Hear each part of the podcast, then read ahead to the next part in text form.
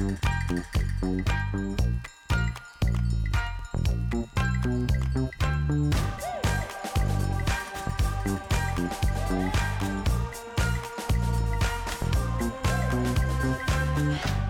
prieš.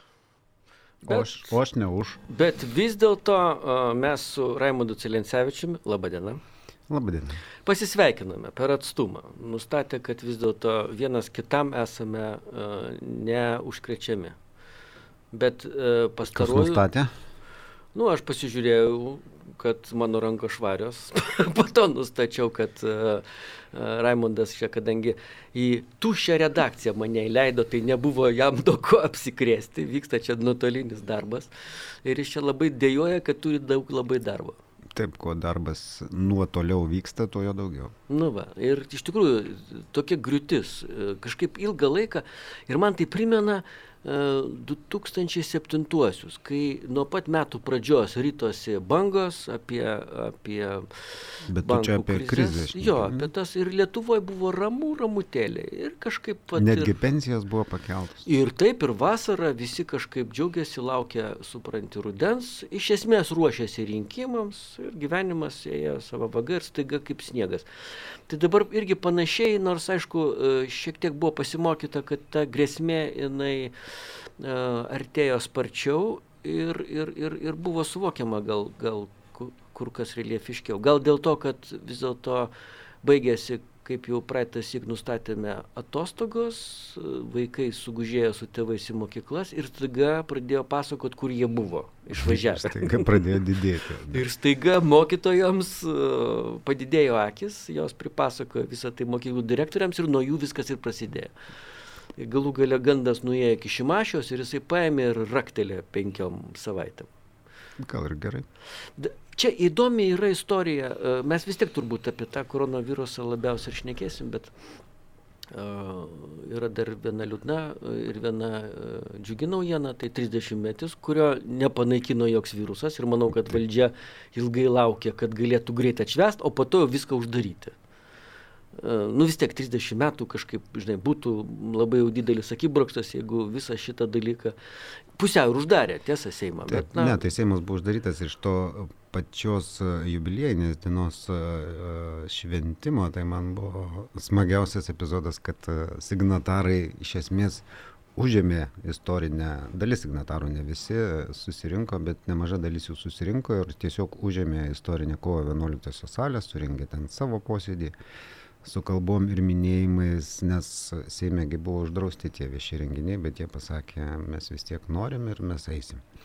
Bet uh, juokingiausia man buvo tas, kad uh, pas signatarus, kurie iš esmės nepaisė draudimo, elgėsi tarsi ir antivalstybiškai, ar ne? Uh, Tuoj pat atbėgo ir Seimo pirmininkas su premjeru ir pasakė kalbas, va, žinot, jūs buvo drąsūs ir dabar drąsūs.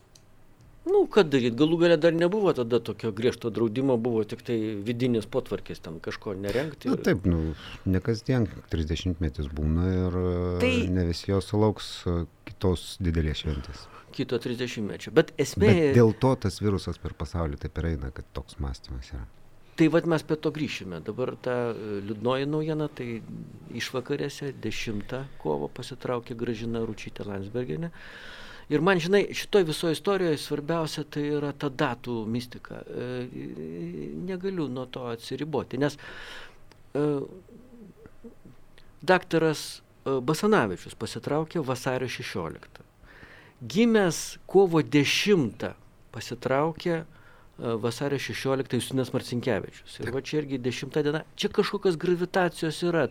Tie žmonės, kurie suaugę su valstybingumo istorija, e, su tam tikrais dalykais, jie turbūt kažkaip Tiek to, čia, matai, visi tie dalykai, jie, jie reikalauja kažkokio preciziško formulavimo, čia netaip e, tiesmukai pasakysi, bet vat, e, tas, tas toks, e, supranti, artimumas e, datų ir žmonių, jis verčia susimastyti. Tai, vat, Ir aišku, gal ne laiku ir ne vietoj, bet e, ko gero reikėjo tokio e, liūdno įvykio ir būtent tokiu laiku Vytautui Landsbergiui, ar ne, kovo 11-osios architektui ir turbūt didžiausiam įgyvendintojui tokio liūdno įvykio reikėjo, kad jis būtų viešai valstybės vadovo pavadintas prezidentu pagal tai, ką jisai darė prieš 30 metų. Aš turiu mini Gitano Nusėdos kalbą, kuris jo, aš... prezidentui išreiškė užuojautą ir dar pabrėžė taip, taip, prezidentė. Aš vis dėlto rinkčiausi valstybės vadovo o, tą statusą, jisai yra adekvatus. Na, čia simboliška turbūt. Aš buvo. suprantu, bet tiesiog, suprantate, kartais tie žodžiai, jie vis tiek turi prasme. Pasaulis, aišku, neigia. Jis galvoja dažniausiai, kad žodžiai reikalingi tik tai perduoti tam tikrus daiktus, jo, kurie yra naudingi. Bet tam tikrą prasme vis tiek į žodžius reikėtų kreipti dėmesį ne tik poezijoje. Tai aš vis dėlto prie visos simpatijos, taip sakant, pirm, pirmajam valstybės vadovui taip ir vadinčiau, o nu, prezidentas yra vis tiek atsiradęs e, statusas vėliau ir, ir tam tikri dalykai vis dėlto reikalauja net ir, net ir va, tokioj situacijoje susilaikyti. Nors, aišku, aš suprantu, e, galbūt čia emocinis gūsis ir tie dalykai, jie sunkiai kontroliuojami, kai, kai, kai jis užklumpa. Bet vis tiek grįžtam prie mūsų, taip sakant, reikalų. O reikalai staiga dramatiškai pasikeitė penktadienį. Ir aš tau pasakysiu, žinai, e, vidurdienį jo čia įvyko ta visa istorija. Turiu galvoj, kad buvo svarstyta iš ryto, jau prasidėjo gandais iš e, Seimo e, ateinantis e, radosi, kad bus kažkas daroma su mokyklom. Mhm. Ir staiga vaikų skyrius nacionalinėje bibliotekoje sproginėt pradėjo turbūt sienos nuo vaikų skaičiaus. O kodėl tu skai penktadienį? Ketvirtadienį. Ketvirtadienį. Ketvirtadienį, ketvirtadienį vidur, jo, šį ketvirtadienį e, šitą aš jau man tos datos susipainė. Atrodo, kad tiek laiko prabėgo, nes labai radikaliai viskas pasikeitė. E, ir visi ateina pasiemti knygų, nes jau aišku, kad reikės sėdėti namuose, tėvams akivaizdu, kad reikės kažkokią programinius daiktus, supranti, sukolekcionuoti e, jauniems mhm. organizmams. Ir ir supranti tiesiog kažkas tokio. Ir staiga dabar visiška tyla įsivaizduoju, tuščia erdvė, kuri jau žai, įprasta, kad ten visą laiką kažkas vyksta. Visą laiką kažkas vyksta kaip Akropolyje. Taip? Beje, dėl Akropolio. Jau imtasi prevencinių priemonių, dažniau dezinfekuojama, valoma, stebima, bet jeigu rimčiau šnekant, nemaža dalis pramogų erdvių prekybos centruose, tuose vadinamosiuose, kur yra daug parduotuvių, tai ten jau pramogos uždarytos, kino teatrai, vaikų zonos, trumpinamas darbo laikas ir matyt taip psichologiškai ruošiamasi į šiandien sveikatos apsaugos ministro Aurelijos Verygos anonsuotą karantiną, kuris gali būti įvestas kitą savaitę, o karantinas reiškia, jeigu prisimenam Italijos pavyzdį, viskas uždaryta išskyrus maisto prekių parduotuvės, vaistinės ir ten kažkodėl tabako kioskus.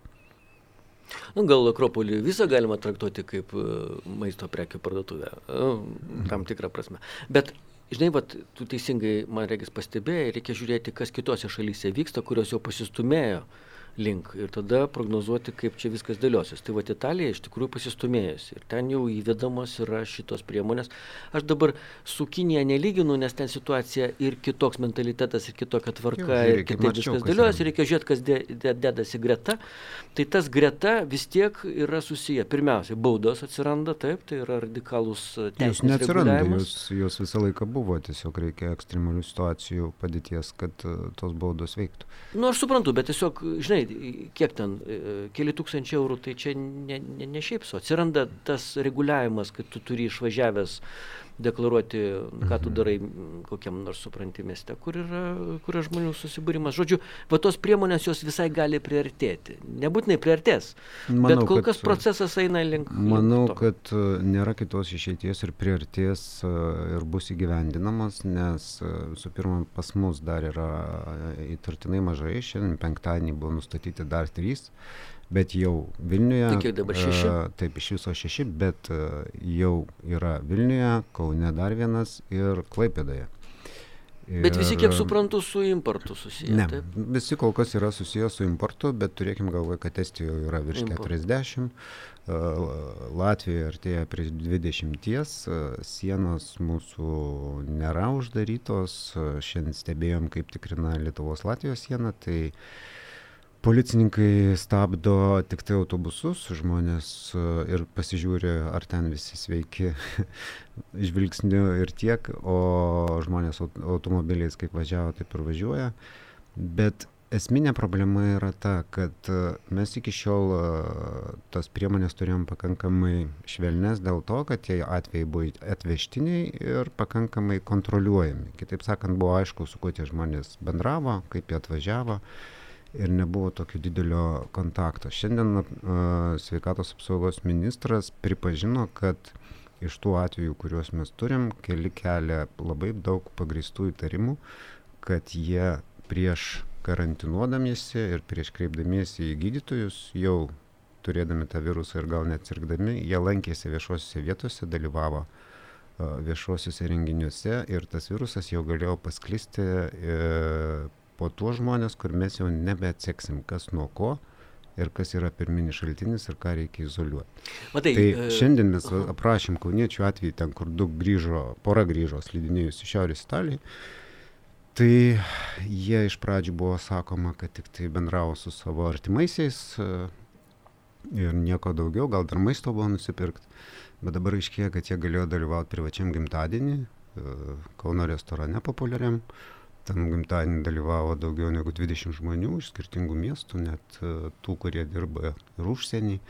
Ir kas iš jų galėjo užsikrėsti, kas kur tą virusą paskleidė, nes tie žmonės po to dar kažkur dalyvavo viešuosiuose renginiuose, nes nieko nežinojo apie tai. Tai akivaizdu, kad tas virusas ko gero jau pasklido ir vienintelė galimybė jį stabdyti tai yra riboti labai smarkiai judėjimą, kad jisai neplistų nuo vienos žmonių masės prie kitos, nes tada jau gali laukti, kaip šiandien sakė Veryga, Italijos variantas, kai nebeturim vietų pakankamai ligoninėse ir medikams tada reikia rūšiuoti pacientus, kuris gali išgyventi, o kuris jau gal nelabai, tai mes tada pastumėm jo lovą į šoną, o tam, kuris gali, prijungiam plaučių ventiliavimo aparatą. Nu, čia tu labai jau taip minoriškai. Dėliau. Ne minoriškai, realybė. Žiūrėk, čia, man atrodo, pora svarbių dalykų. Pirmiausiai, va, tas kiniškas ir pietų Korejos uh, uh, patirtis. Beje, Kinai, Kinai dabar siūlo uh, savo specialistus, kurie galėtų pakonsultuoti, mhm. kaip jie darė, kaip segmentavo tas, supranti, erdves, kaip mėgino uh, skleisti informaciją teisingai ir kas pasteisino, kas ne. Bet vat, um, dėl, dėl uh, tų visų tikrinimų, ne žmonės tikrina taškus, tikrina, faktiškai tikrina erdves. Nes neįmanoma sutikrinti, nu, vat, dabar kambarį atsirado, supranti, penki žmonės, tai jie išsiskirstė po skirtingas erdves. Mes turim e, fiksuoti, tarkim, vieną erdvę kaip, kaip potencialiai e, radijuojančią tą virusą ir bandyti tada jau ieškoti jo sąsojų su kitom erdvėm. Tai vad korejiečiai, jie po to tikrina, ten nežinau, dabar jau beveik daugiau kaip turiu pusantro šimto tūkstančių patikrino. Vat būtent taip. Kiekvieną bando atsekti. O kinai tą pradėjo daryti. Mhm. Jeigu tu ten apsilankėjai toje vietoje, tai jie prieš tai registruoja, privaloma registracija, tu turi pasakyti, kas tu toks esi. Jeigu kavinė atėjai ir po to tave suranda ir tikrina. Plus, aš manau. Italai pasirinko paprastesnį variantą, tiesiog uždarė kavinės ir tiek. Ir tas būdas, supranti, yra pakankamai komplikuotas, nes vien tik tai uh, drausti, uh, na, žmonės tada atsiras tose vietose, kur tu nepasiekė su savo draudimais.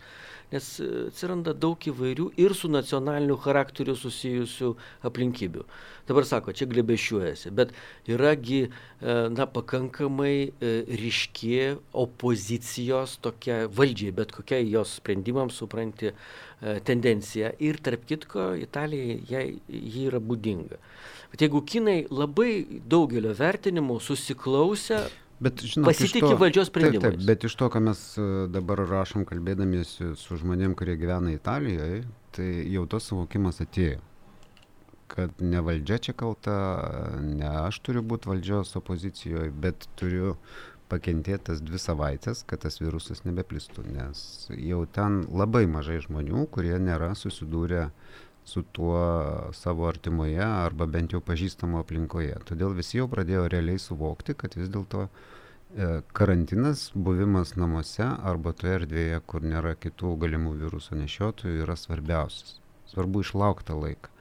Bet labai svarbus dalykas yra kitas, kaip tai atsilieps ne, tam, ne to žmogaus psichikai, kuris dvi savaitės turi būti namuose, bet kaip atsilieps jo o, pajamoms ir kaip tai atsilieps verslui. Tai čia kuris atskira yra valstybės, e, Čia atskira valstybės kraujas. Bet čia yra labai svarbi dalis, nes mano galva tai kiek mes ten tų šunų ant verygos e, bekartumėm, tai kol kas e, su ta situacija tvarkomosi pakankamai normaliai, išskyrus tai, kad ko gero nebuvo pagalvota apie tai, kad nacionalinis visuomenės sveikatos centras, kuris iš esmės turi užsiimti prevenciją, gaudimu tų galimų užkrato šaltinių, izoliavimu, kol kas labai smarkiai stokoja žmonių ir jie tiesiog nesugeba suvaldyti tos informacinės e, lavinos, iš ten, iš ten, iš ten skambina, rašo, šneka, kad ten kažkas kažko nesilaiko, ten kažkas kažko nesilaiko, ten grįžo žmonės iš Italijos, e, eina pirkti parduotuvę maisto arba alkoholio, o nesėdi karantinį ir panašiai. Tai iš to vietai trūksta, bet visa kita, man atrodo, tvarkoma pakankamai racionaliai, bet va, su pagalba verslui, tai čia yra didelė problema. Nu, bet šiandien, kiek, kiek suprantu, jau prasidėjo tos kalbos pačiu aukščiausiu Kalbos. O šiandien Latvijos vyriausybė paskelbė, kad uh, jie mm, savo verslui skiria uh, milijardo eurų maždaug uh, finansinę paramą. Tai ne tiesiog išdalina, bet uh, turi galvoj, kad suteikia ir mokestinės atostogas, uh, uh, valstybė apmoka nedarbingumą, suteikia garantijas dėl importo ir eksporto ir kitas priemonės. Pas mus verslas kol kas tik tai reikalauja, valdžia sako, taip, taip, mes pasiruošę, bet nieko nekompensuosim ir parengsim kažkokį nuostabų planą. Bet esmė yra kokia. Mes jau uždarėm iš esmės privačias mokyklas, privačius darželius, ar ne, sporto klubus, baseinus, kino teatrus, teatrus, tai visi tie uh, Ir dar kitas yra, kita labai svarbi vieta yra renginių organizatoriai, atšaukėm visus didelius renginius, tai reiškia visi dainininkai liko be pajamų, visos renginių organizavimo agentūros liko be pajamų.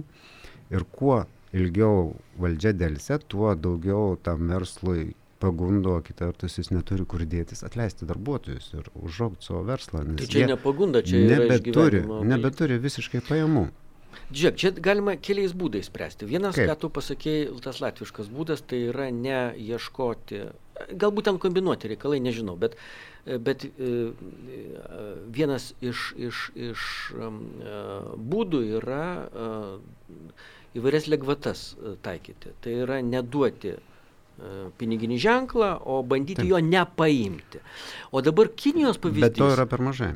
Kinijos pavyzdys irgi labai įdomus. Smulkus ir vidutinis verslas, ten yra apribojimai e, tam tikrai apyvartai, ten žodžiu apribojimų sąrašas, bet tu internetu deklaruoji, kad tau trūksta lėšų, Taip. sakai, kiek tau reikia, e, e, nurodai, kokia tavo, supranti, rūšis, tave greit patikrina ir duoda tau pinigus. Bet ten yra griežta atsakomybė, žinai kokia. Kokia? Jeigu tu dabar sumeluosi, Tai paskui jau kok- nebe, viskas, niekada tada nebegausi. bus kuku.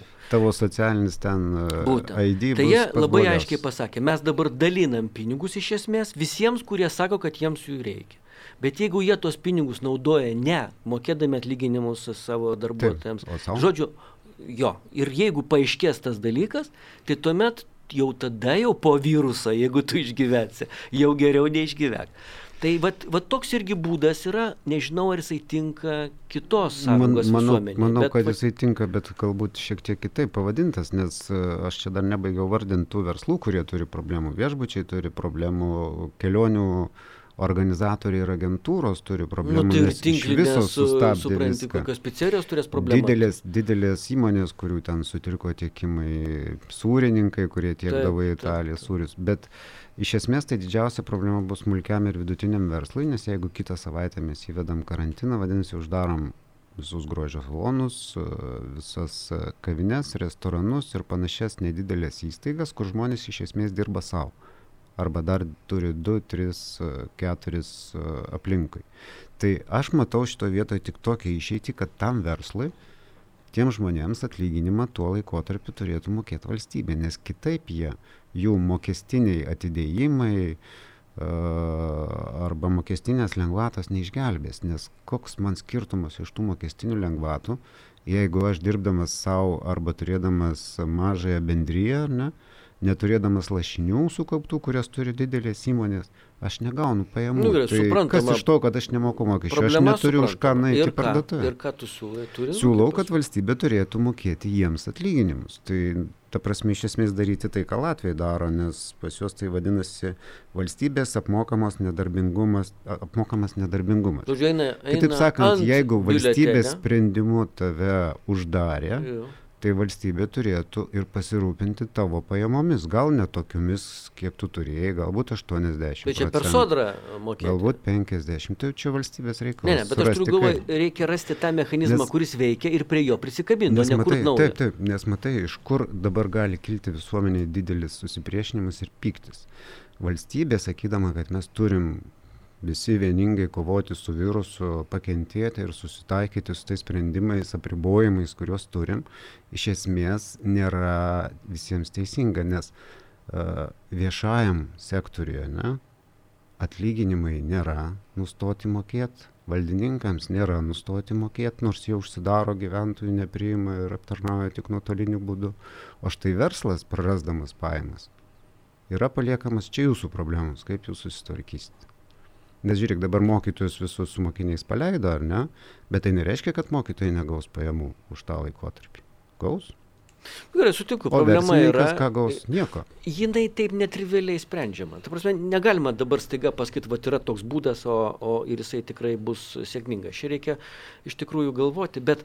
e, Bet reikia greito Bet sprendimo. kai tu aš dabar tai šneki, aš staiga galvoju, kad yra čia keli reagavimo į šitą e, infekciją, e, į, į, į tą nelaimę lygmenis. Vienas tai operatyvinis ligmuo, tai yra užkirst kelią, gydyti, jeigu susirgo, neleisti susirgti arba padėti nesusirgti, jeigu supranti. Arba įtikinti sėdėti namie. Būtent. Bet yra ir kitas ligmuo, žmonės turi galvoti apie pasiekmes. Tai yra strateginio, supranti, numatymo ligmuo, kas bus e, vasarą, kas bus rudenį. Reik, ka- kas atsitiks su, supranti, su įmonė. Dabar, nu, kažkas skaičiuoja, bus toks kritimas, bus toks, bet ką daryti, kad jis būtų amortizuojamas, kokiu priemonių imtis. Ir valdžia iš esmės yra renkama būtent tam, kad tą šachmatinį darbą dirbtų. Ėjimas toks, ėjimas šitas. Jeigu taip, tai ten, jeigu ne, tai čia. O jeigu, supranti, mes reaguojam tik į uh, situaciją, kuri atsitinka, tai pirmo ligmens reagavimas. Tai aišku gerai, kad taip yra, bent jau taip sureaguojama, bet to nepakanka. Nes kaip tu teisingai sakai, praeis tam tikras laikotarpis, dabargi pasiekmes jau formuojamos. Va tas nusileidimas ar krytis, jis bus neišvengiamai. Klausimas, ar, bu, ar galima jį amortizuoti tiek, kad būtų po to įmanoma vėl sutraukytus ryšius surišti. Tai va čia yra didžiulis klausimas valdžiai. Ir ar galima tikėtis iš šitos valdžios ir štai ki- tokio rezultato? Ir kita vertus, jeigu tai būtų pakankamai greitai, skaidriai ir efektyviai padaryta, tai tada visuomenė pradėtų tikėti šią, ne, nesvarbu, bet kuria valdžia, nes matytų, kad jinai reaguoja adekvačiai ir laiku. Nes jeigu mes dėlsim su sprendimais būtent šitoj vietoje, verslo, paramos verslo vietoje, tai reiškia, kad e, didės nepasitenkinimas, A, B, žmonės negali gyventi be pajamų. Jie jas iš kažkur turės paimti. Vadinasi, bandys apeidinėti įstatymus, pažeidinėti tvarkas ir panašiai ir panašiai. Tai reiškia, kad nors mes bandysim tokiu būdu apsaugoti nuo viruso plitimo, jisai gali dar paspartėti nelegaliais būdais, nes tas žmogus, kuriam neleidžia uh, kaviniai pardavinėti maisto arba gaminti, jisai netekęs pajamų vis tiek suras būdą kažkaip, kaip uh, tą maistą gaminti ir kažkam patiekti. Bet O tai dabar nereiškia, žiūrėdamas į, supranti, man simpatišką uh, Aurelijos Virygos veidą, kaip žmogus jis man labai yra mielas. Uh, ir, ir, Bet turiu pasakyti, kad jisai šiaip pavargęs jau dabar. Bet nuo tu supranti- bemiegių naktų, bet paklausyk, jis šiandien buvo, turėjo spaudos konferenciją sunkia, e, bet kai tik tai prabyla apie naujus apribojimus, kažkokius draudimus, bausmės, pasi- jis taip iš karto sublizgakis. Sublizgakis, jis pasitempė. va, tai beveik tai, ką norėjau pasakyti. Uh, Užbėgdamas už akių, tu kartais padedi, o Mm. ne visada sužlugdai. Gerai, nebėgiosiu. E, supranti, e, žiūrėdamas į jį, aš prisimenu Skirmantą Malinauską. Tu supranti, vat, kada tu matai, ką daro Malinauskas, jisai daro daugiau negu, ga- galbūt per daug, kai kas sako, bet jis daro daugiau negu, negu, negu jam priguli. Jis entuziastingai. O vat Aurelijus Veryga daro tai, ką reikia. kartais tai, ko reikia, nepakanka situacijai e, išspręsti. Reikia mhm. motivacijos, reikia, kad žmonės pradėtų aktyviau galvoti, kad ne tik jie patys gali apsisaugoti ir apsaugoti save, važiuoti tą parduotuvę, pirkti tas velnio kruopos. Kažkas turi pasakyti, kad nebus problemos su kruopom. Nes ką dabar aš mačiau šiandien e, parduotuvėje Maksimoje, tai Taip. čia, žinok, yra siaubo filmas. Ką matai? Nu, mačiau, kad tos lentynos, kuriuose anksčiau uh, buvo su akcijom, dabar be akcijų ir be nieko. tai žmonės, žinai, yra pažeisti be galo. Ir ne, ne jų čia gal kaltė. Jie nepasitikė. Čia yra nepasitikėjimo ženklas. Ką tu be pasakytum apie tai, kad, Nežinau. kad bus Nežinau, ar nepasitikėjimo, galbūt e, dalis jų sąmoningai ruošiasi tam karantinui, kad kuo mažiau vaikščiotų iš namų, nes uh, jeigu viską uždarys, liks parduotuvės. Na nu, ir vieną kartą atvažiuosi. Tai jos ir bus pagrindinis galima užkrato šaltinis. Tai nu, ko ten vaikščioti? Vieną kasdien? kartą atvažiuoji, žiūrėk, Kinijoje situacija buvo tokia, niekas nešlavė lentynų, visi juo, lab, juo labiau, kad dezinfekcinio skyščio vis dar stinga ir šiandien prie Vilniaus degtinės buvo nusidriekusios tokios eilės prie Vilniaus degtinės firminės parduotuvės kad atrodytų sugrįžo seni geri alkoholizmo laikai. Ne, žmonės pirko ten dezinfekcinį skystį. Kaip jie jį naudoja, nelabai aišku dar iki galo. Bet e, tik norėjau pabaigti, kad e, man atrodo pasitikėjimas e, valdžios sprendimais yra susijęs dar ir su tuo, kad žmonės daro daugiau negu jiems priguli daryti. Tai Vaskirmantas darė daugiau ir šiaip jau, kaip tu sakėjai apie tos atlyginimus ir visą kitą, na, kažkokio apsiribojimo Žinai, pasakyti, kad mes nerenksime Seimo posėdžio, tai nu, nėra, nėra apsiribojimas, tiesą pasakius. Dar girdėjau tokį iš vis keistą dalyką, nu, rinkimus. Ir tas pasakymas, rink... vėl grįžtu apie verslą, mes turim planą, kaip pagelbėti verslui, bet nuostolių nekompensuosim. Nu va, ir tai tas šitas. Verslininkas taip sėdė, akis Ir tada paaiškėja, kad vieni vienoje padėti, kiti kitoj ir nepasitikėjimas vis auga. O pasitikėjimas jisai yra viena iš pagrindinių uh, būsenų, kurias galima būtų įjungus tikėtis sukurti gerovės valstybę. O. Jau sakyčiau, tolimesnėje ateityje negu trečiadienį atrodė žinai, ketvirtadienis čia yra toks, sakyčiau, o po to dar tas velnio vėjas, viską čia nubloškia, aš tai iš vis kaip laive jaučiausi. Apgrėžė upes, Klaipėda ir Palangoj, ir tos upės pradėjo tekėti ne į jūrą, o į miestą. Įsivaizduoju? Kur? Čia taip vakar tai, buvo. Tai, tai, klausyk, čia iš vis kažkokia, a, tiesa, vakarų gyvėjas, tiesa, varė iš tos pusės. Nu, va, tai e, jauti, kad, kad gyvenimas keičiasi, šiandien, jeigu neklistu 13, jeigu neklistų penktadienis ir jeigu neklistų vis dar pilnatis. Taip. Nu tai va, tai o gal jau dėl čia dabar nepavadinti. Nu, bet vis tiek tai yra arti fazė, arti tos fazės, kur nu, nėra labai gerai. Žodžiu, gyvenimas nėra lengvas, bet dabar pažiūrim, kas galėtų kaip čia klostytis. Tai vienas iš dalykų yra mokytis iš tų, kurie jau pasistumėjo. Ir pasižiūrėti, kokie metodai uh, veikia, kokie mažiau.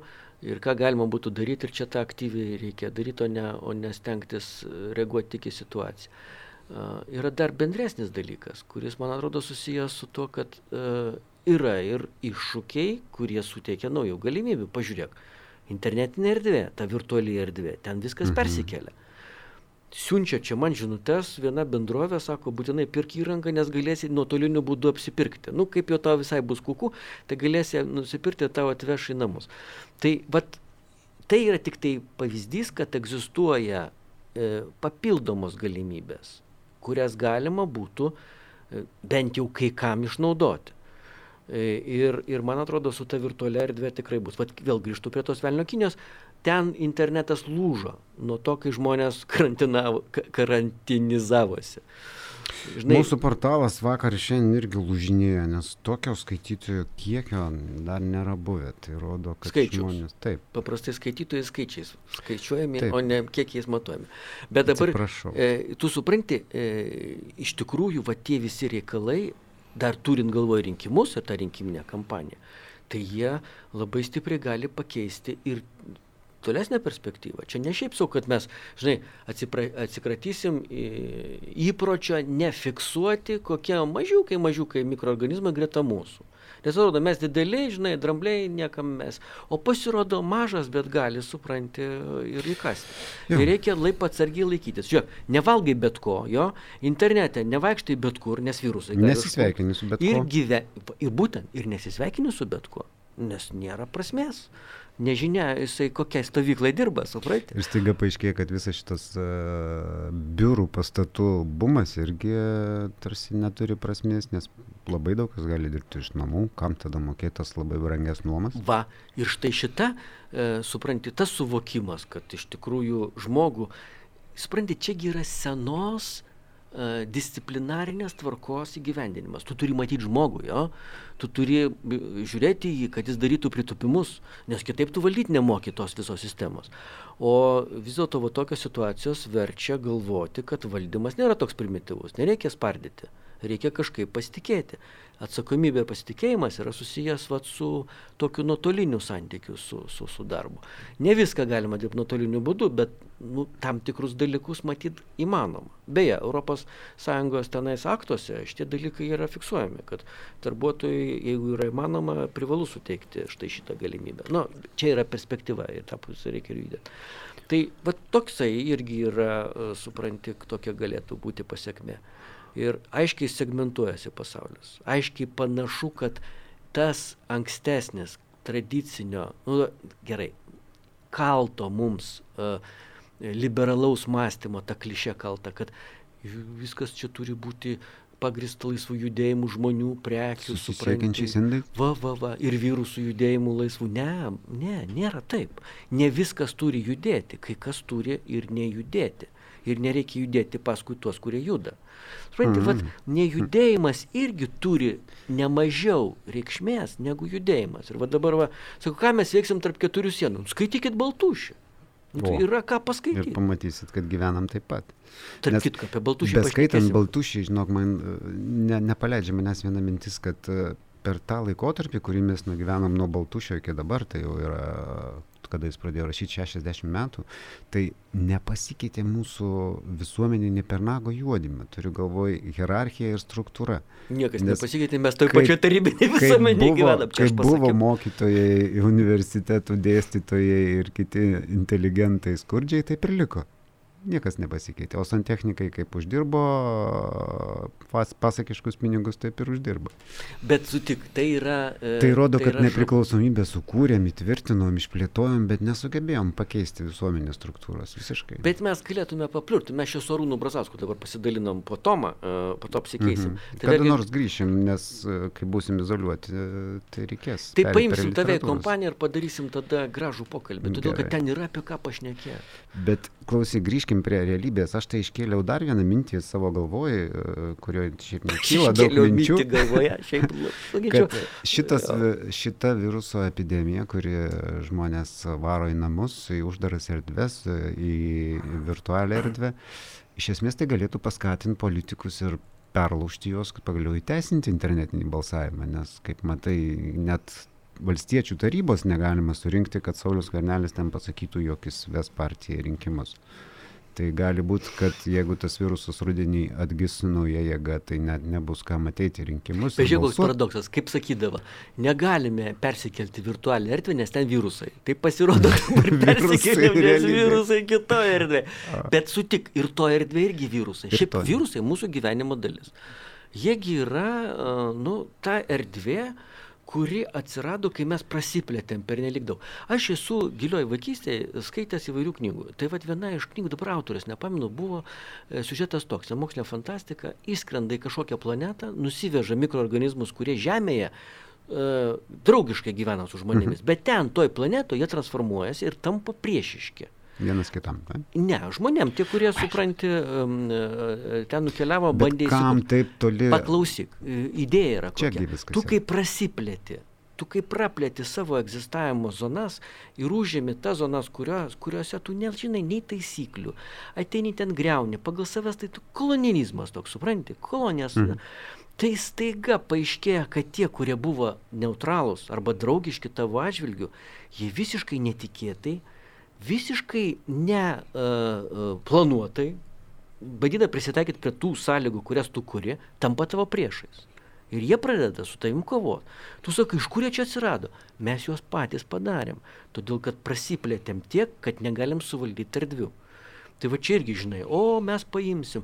Tai va aš dabar vis galvoju, prasiplėtėm, tai prasiplėtėm. Bet Ukraina ir Rusija, man dvi teritorijos, dvi valstybės, dvi zonas, kurios labai svarbios štai šitoje vietoje. Rusai jie turbūt apsibrėžė iki Lenino gimtadienio nieko nedaryti, nes, kaip žinai, balandžio 22 ten tas referendumas, jie ten nuspręs, kad Putinas bus amžinas, atėjo visiems Oi, laikams. Net pamiršau visiškai, kad po ilgų blaškimusi tarp būsimų pareigų Putinas nusprendė likti prezidento poste. Jis nusprendė būti nemirtingas. Po, po ilgų blaškimusi tarp postų jis pasirinko štai šitą statusą.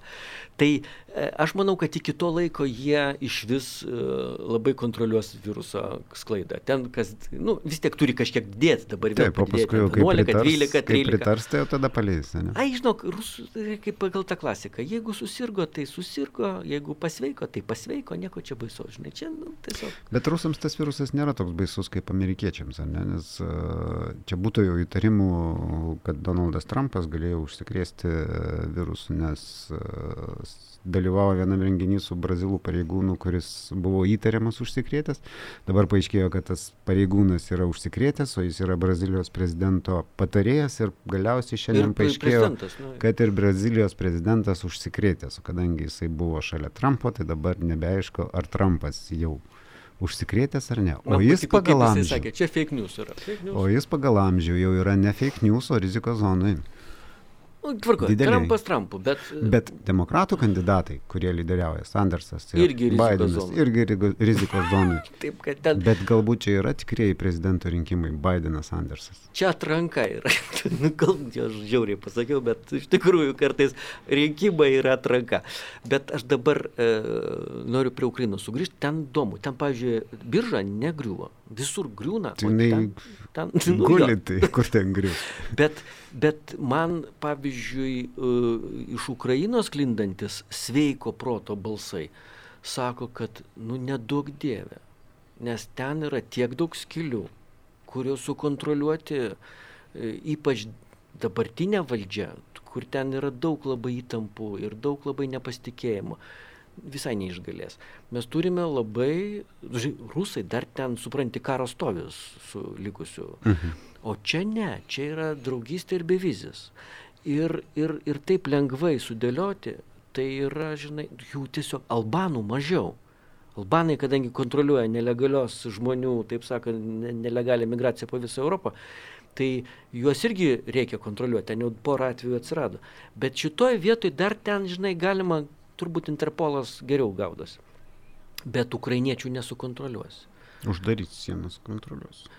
Ah, taip, žinai, taip kaip Tada atrodo. tik apsimetę šernais arba stumbrais. Gali, nusupranti, kada tu įvedi kontrolės mechanizmus, prieš tai ilgai uh, mėginės ir žmonėms tvirtinti, ir mechanizmus mėginės tvirtinti, kad tai yra atsakomybė, kad tai yra apsisprendimas, kad viskas priklauso nuo žmogaus sugebėjimo suprasti, kur jis ir ką jis dar. Labai sunkus. Taigi nei iš jo, nei iš to tau įkala baudas ir įkala, supranti, reikalavimą būti ne tuo, kuo ilgą laiką sakė, kad reikia būti. Čia yra, supranti, yra mentaliteto lūžis ir, ir nėra taip paprasta su juo tvarkytis. Čia bus didžiausias iššūkis. Taip. Nes ilgą laiką mums sakė, ir mums sakė, ir vakarių, vakarų visuomenės žmonėms sakė, kad ta, supranti, vertybė, uh, supranti, žmogus iš prigimties yra protingas, atsakingas, jam tik gali nepadėti arba trukdyti. O pažiūrėk, kaip šluoja. Šluoja Italijoje ne mažiau negu pas mus. Žmonės nepasitikė valdžia. Visose pasaulio taškuose panašiai. Valdžia turi dėti pastangas, kad ją pasitikėtų. Nuolat, kiekvieną dieną.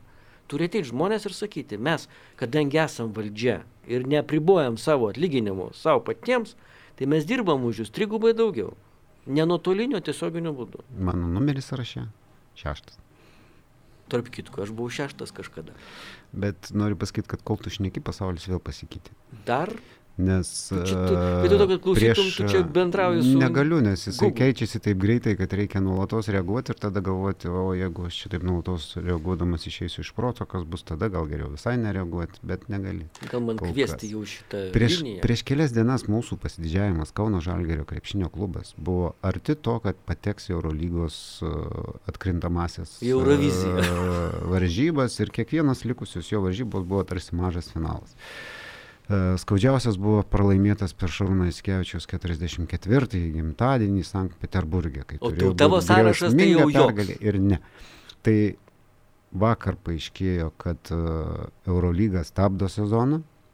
Šiandien paaiškėjo, kad e, Lietuvos krepšinio lygos sezonas užbaigtas, Kauno Žalgeris pas, paskelbtas čempionu, valio, tarsi, e, nes jau nebėra prasmė žaisti, reikia viską stabdyti, liko nelabai daug. O šiandien, o dabar jau pasirodė žinia, kad Kauno Žalgeris leidžia žaidėjams palikti komandą. Kitaip tariant, nebeišmoka. Kitaip tariant, kad nebėra prasmės jų laikyti. Nu kas iš to, kad Nu, tu teisingai. laikysi, mokėsi ir jisai sėdės namie su PlayStation. Štai taip dramatiškai per kelias dienas pasikeitė pasaulis, nes visa tai panašus e, modeliai vyksta ir visose kitose srityse. pasaulyje yra pokyčių. Bet aš dabar Vidas Mačiulis dabar pagalvojau dėl Eurovizijos gegužės mėno, bet matai, per gegužės, gegužės mėno dar toli. Bet atrodė- linksta link to, kad jo nebebus. Tai gal dabar jau reikia bus paskelbt tik tai laimėtojus. internete. Internete bus. O laimėtojai, mes faktiškai ten jau esam kaip ir laimėtojai. Nes beveik. Europos futbolo čempionato greičiausiai nebebus uh, vasarą ir ko gero nebebus ir olimpinių žaidinių Tokijoje, jeigu visą tai neprims. Tai žodžiu, mūsų laukia smagus pavasaris, dar smagesnė vasara su knyga arba su kino pavasario filmu, ne kino salėje, o Norėjau pajuokauti su lašelinė, bet po to pagalvojau, žinai, kiekvienas pajuokavimas gali, gali virsti. Lašas po lašo gali, supranti, e, Prilašinti. susidėlioti į, į, į, į paveikslą. Bet, e, žinai, vis tiek, man įdomiausia, kokiu būdu po to transformuosis tas pasaulis, kuriame mes gyvenam ir kaip mes galėsime, supranti, jame prisitaikyti. Nes tau jau metų yra, va, o tau bava. Taip, kad mums nėra taip paprasta e, stebėti, kaip čia viskas juda, bet stengiamės. Ir nežinia, turiu pasakyti, kada mes susitiksim kitą kartą, nes jeigu gerbiamas Aurelius Veryga įves karantiną mums kitą savaitę, kažin ar mes galėsim iš savo o, mažų erdvių atjudėti šitą mūsų bendrą erdvę. O tu čia nori pasakyti, kad mūsų susitikimas gali būti, dviese gali būti fiksuotas kaip stambus e, e, susibūrimas? Gali būti mums tiesiog uždrausta išeiti šiek tiek iš namų Kodėl? Arba uždrausta iš, užeiti į šitas patalpas. A, nebent uždraustų užeiti. Išeiti tai ne, išėjimas jisai... Bet tuomet ir mes... žiauriausiose e, karantino sąlygose. Tuomet mes vis tiek su, su Ginu kitą penktadienį pusę penkių bent telefonu pasišnekėsim. Tiesa, nežinau, ar kas nors girdės daugiau be valstybės saugumo departamento kažkurios. Bet jie gal paskelbs. Bet gal jie paskelbs paskelbs paskui mūsų pokalbį viešai. Iš karto mes į juos ir kreipiamės. Raimondas Elincevičius. Ir Ginas Dabašinskas. Iki. Iki nesirkit. Thank Música